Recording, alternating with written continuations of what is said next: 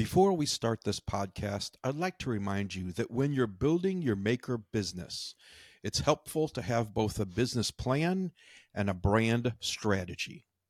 At georgesupplyco.com, I've spelled out all the parts of a brand strategy, including pre purchase, in purchase, and post purchase branding in a free post titled How to Build a Brand Strategy.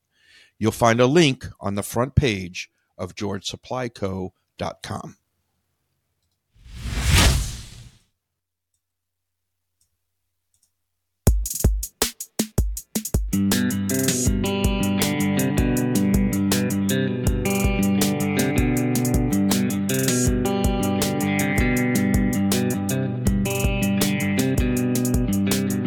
Welcome to the Business for Makers podcast, brought to you by George Supply Company.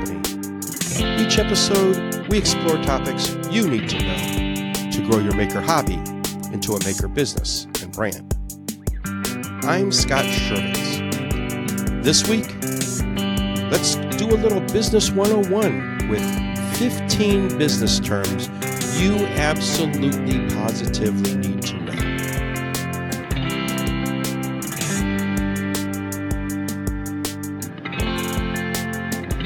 begin with the Business for Makers news desk. And of course, we'll start with lumber pricing. According to tradingeconomics.com, lumber prices held around $525 per 1,000 board feet, which is just after touching a four month high on November 24th. Investors continue to weigh demand against tighter supply. We're in a strange place right now of higher housing starts, supported by higher housing demand, but tempered by high interest rates. Turning now to business news IRS regulations requiring Venmo and PayPal to report your sales has been delayed again.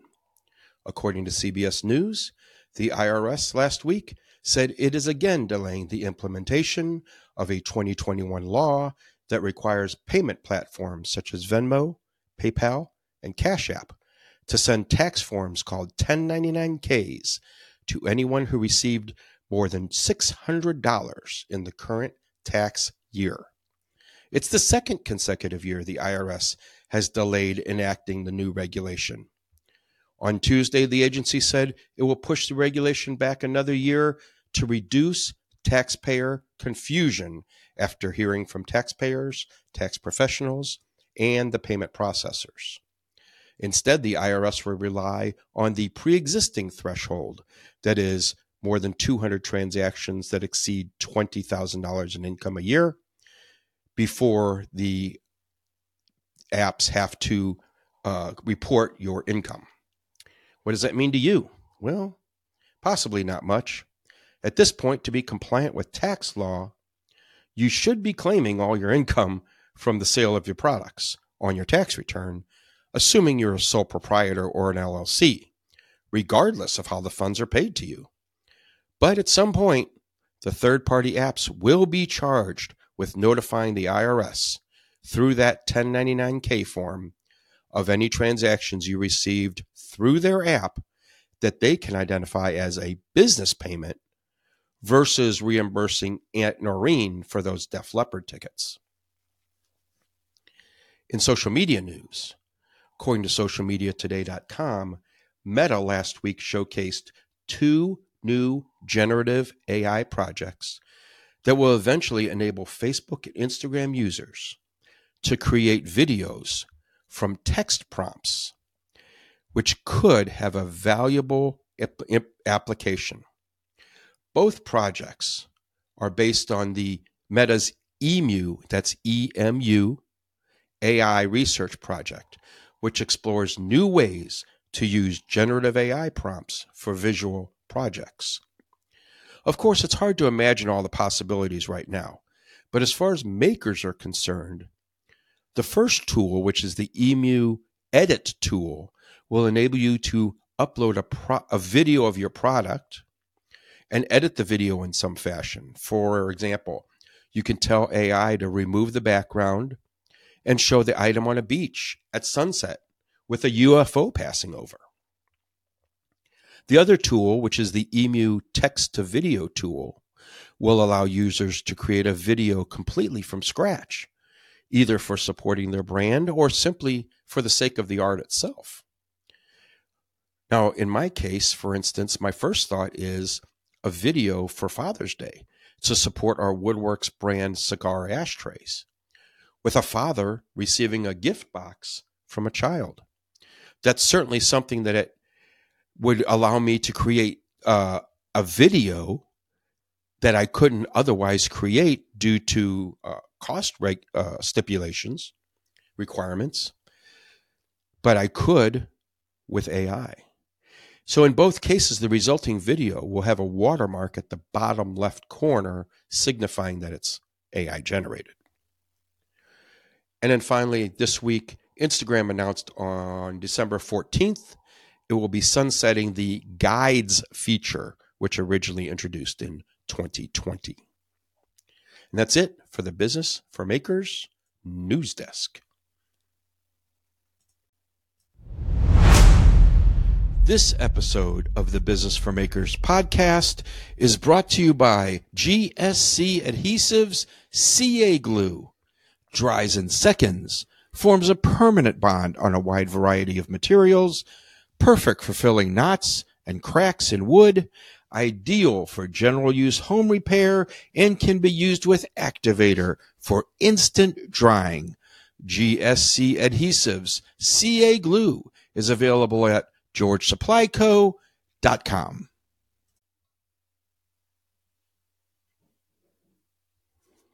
And we're back. This week, I'm starting a brief series of episodes explaining business terms every owner should be aware of. Now, even in the businesses I'm associated with today that are outside of George Supply Company, I find that there are owners and principals who do not understand these basic terms and their impact on their profits. In reality, many owners do not even study business in school, which is understandable, but suddenly find themselves in business providing their product or their skill to others. So this week, let's start from the beginning, a little business 101 with 15 business terms that you absolutely positively at least need to understand. I'll preface this by saying you don't need to understand how to calculate these things. You just need to know what they mean so that when you're having a conversation with your accountant, your banker, uh, or your other principals, you can have, you know what everyone is talking about.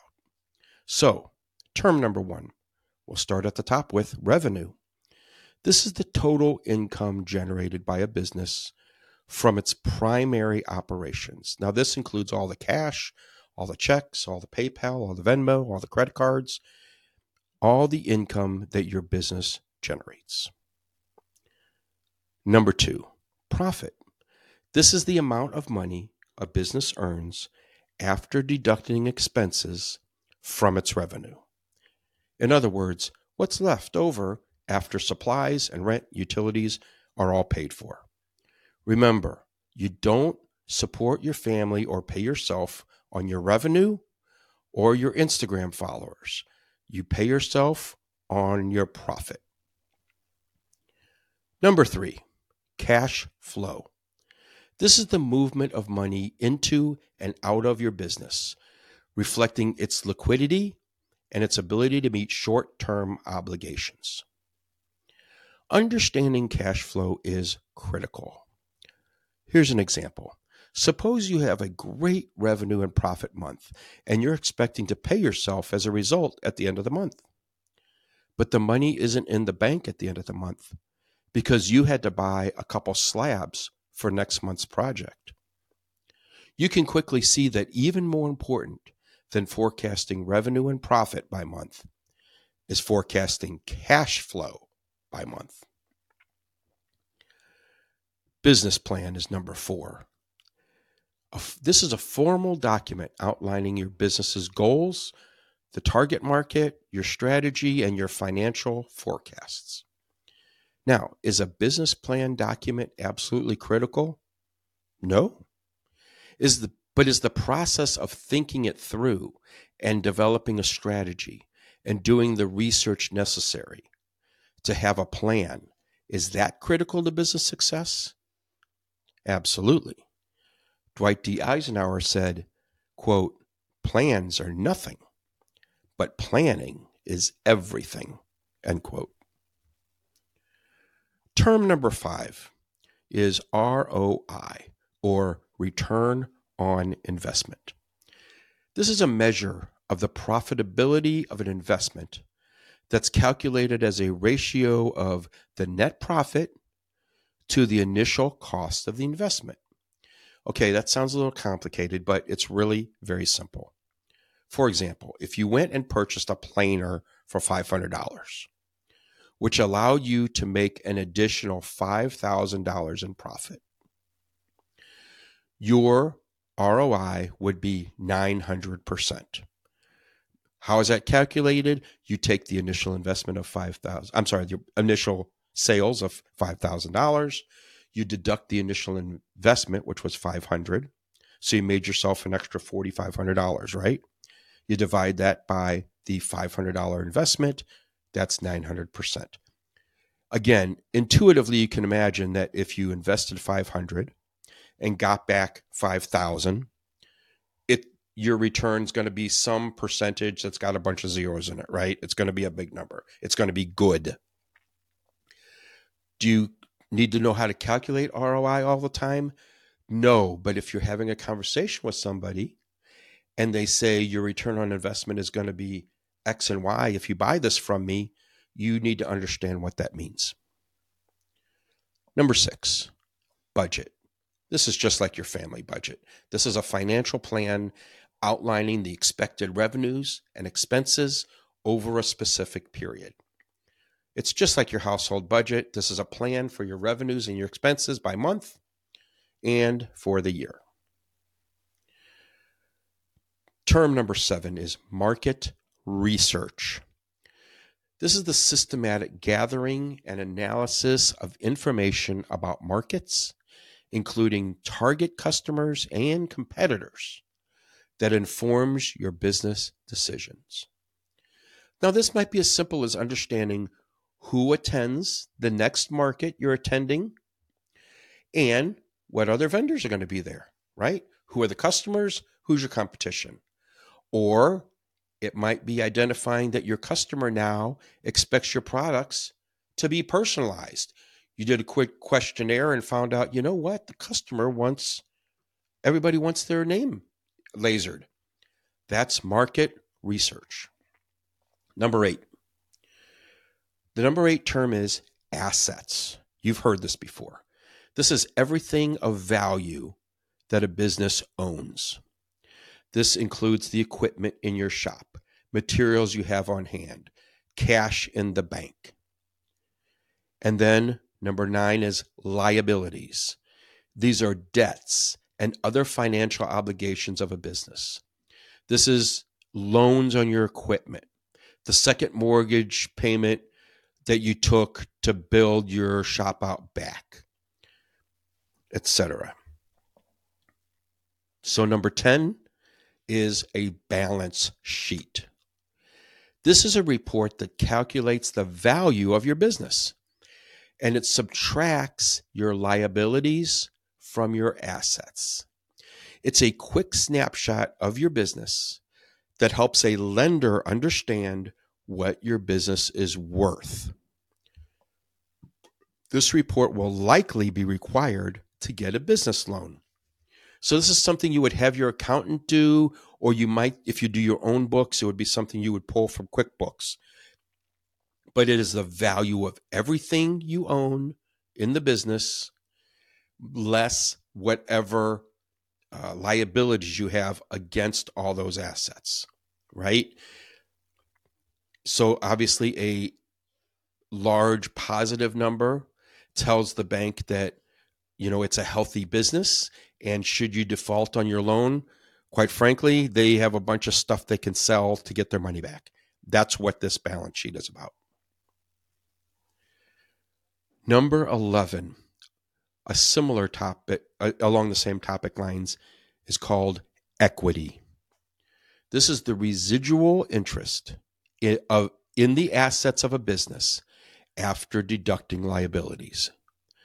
So, based on the balance sheet calculation, right, your assets minus your liabilities, your equity, it might be positive or negative. So, you take your assets, you subtract your liabilities, that gives you a number. That's called your equity. Again, it's most likely only useful if you're going to get a loan, but at least you need to know what the lender is asking you for. Number 12, break even point. This is the level of sales at which a business covers its costs and neither makes a profit nor incurs a loss. So, this is the minimum level of revenue you need to at least cover your monthly expenses. Number 13, supply chain.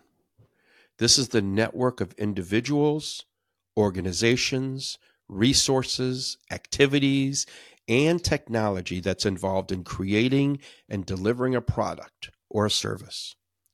For example, this would include the vendors that you purchase supplies from, either online or in person, and might also include where they get their supplies from, especially if you specialize in a regional product like Pacific Northwest num- lumber. Number 14, pricing strategy. The approach a business takes to set the prices of its products or its services. For a maker, this is how you calculate pricing for both inventory items and custom orders. It may include some calculation that includes an hourly fee or a fee based on linear feet or simply a total quote for a project. This may include what level of transparency you provide to the customer. So you might like to show how you calculate your quote. Or you might say, it's $2,000 for me to make it and it's zero for me not to. That is your pricing strategy. And number 15, customer relationship management or something called a CRM. These are strategies, technologies, and practices that businesses use to manage and analyze customer interactions and data through their life cycle. In in basic terms, how do you keep track of your customers and their contact information and the details of their prior orders, etc.? Maybe their preferences, maybe what you've built for them before and what they are asking for in the future. Now, your website that processes your orders might have this information already, and you might just, you know, add more information to that system, or you might export it all and put it into a dedicated CRM system that's more robust and offers more services. The decision's up to you. But there you have it 15 business terms that you absolutely, positively need to know. It wasn't that difficult, right? We're going to make a business pro out of you yet.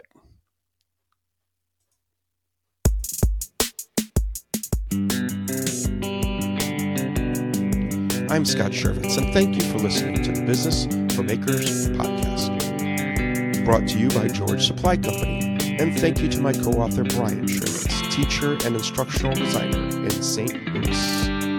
Subscribe to our podcast to get regular insights and tips for building your maker business. And you can get more information about building your brand, selling merch, and maintaining your business operations all at georgesupplyco.com.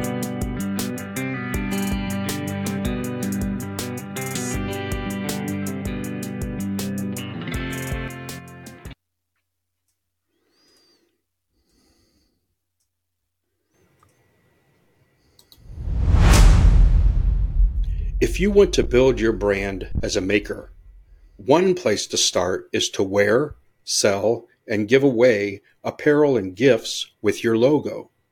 It introduces others to your brand and gives you an opportunity to start a conversation about what you do. George Supply Company offers over 100 items for you to brand, all with no minimum order or inventory investment. Available at georgesupplyco.com. Powered by Riverside FM.